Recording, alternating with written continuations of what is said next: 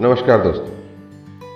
बाज़ार में एक चिड़ीमार तीतर बेच रहा था। उसके पास एक बड़ी जालीदार टोकरी में बहुत सारे तीतर थे और एक छोटी जालीदार टोकरी में सिर्फ़ एक ही तीतर था।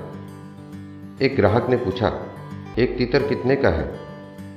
चालीस रुपए का, साहब। ग्राहक ने छोटी टोकरी के तीतर की कीमत पूछी तो बेचने वाले ने बोला, मैं इसे बेचना ही नहीं चाहता, लेकिन आप जिद करोगे तो इसकी कीमत हज़ार रुपये होगी।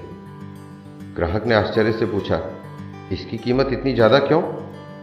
बेचने वाला, दरअसल यह मेरा अपना पालतू तीतर है और यह दूसरे तीतरों को जाल में फंसाने का काम करता है। जब यह चीख पुकार कर दूसरे तीतरों को बुलाता है और दूसरे तीतर बिना सोचे समझे ही एक जगह जमा हो जाते हैं, फिर मैं आसानी से सभी का शिकार कर लेता हूँ।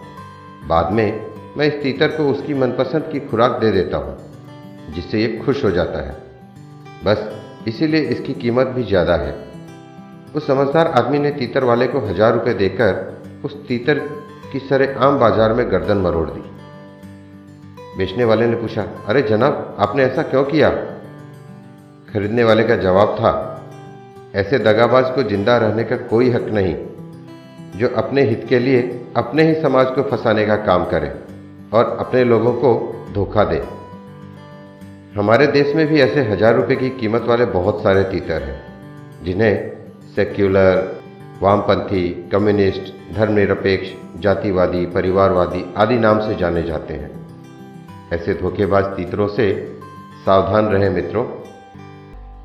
अगली कहानी तक के लिए नमस्कार, धन्यवाद।